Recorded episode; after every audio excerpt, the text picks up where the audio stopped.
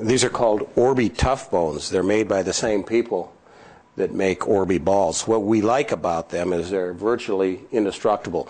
With that said, no toy is 100% indestructible. But what we like about them is that they're soft, like this. They float. And dogs like to chew on them. And when they chew on them, they're not going to hurt their teeth.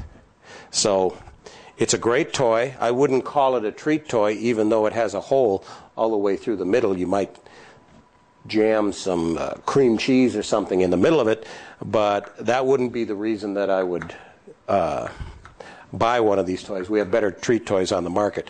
I just like the fact of how soft they are, and we know it's a new product. We know how durable the Orbee balls are.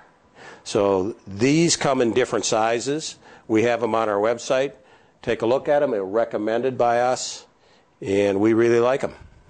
Ah, what do you think, Ray? Come here. House? Good. oh, yes. Oh, yes. Oh, you like that, huh? Huh? Oh, good. That's oh, house. Very nice. Very nice. Yes. Oh, yeah.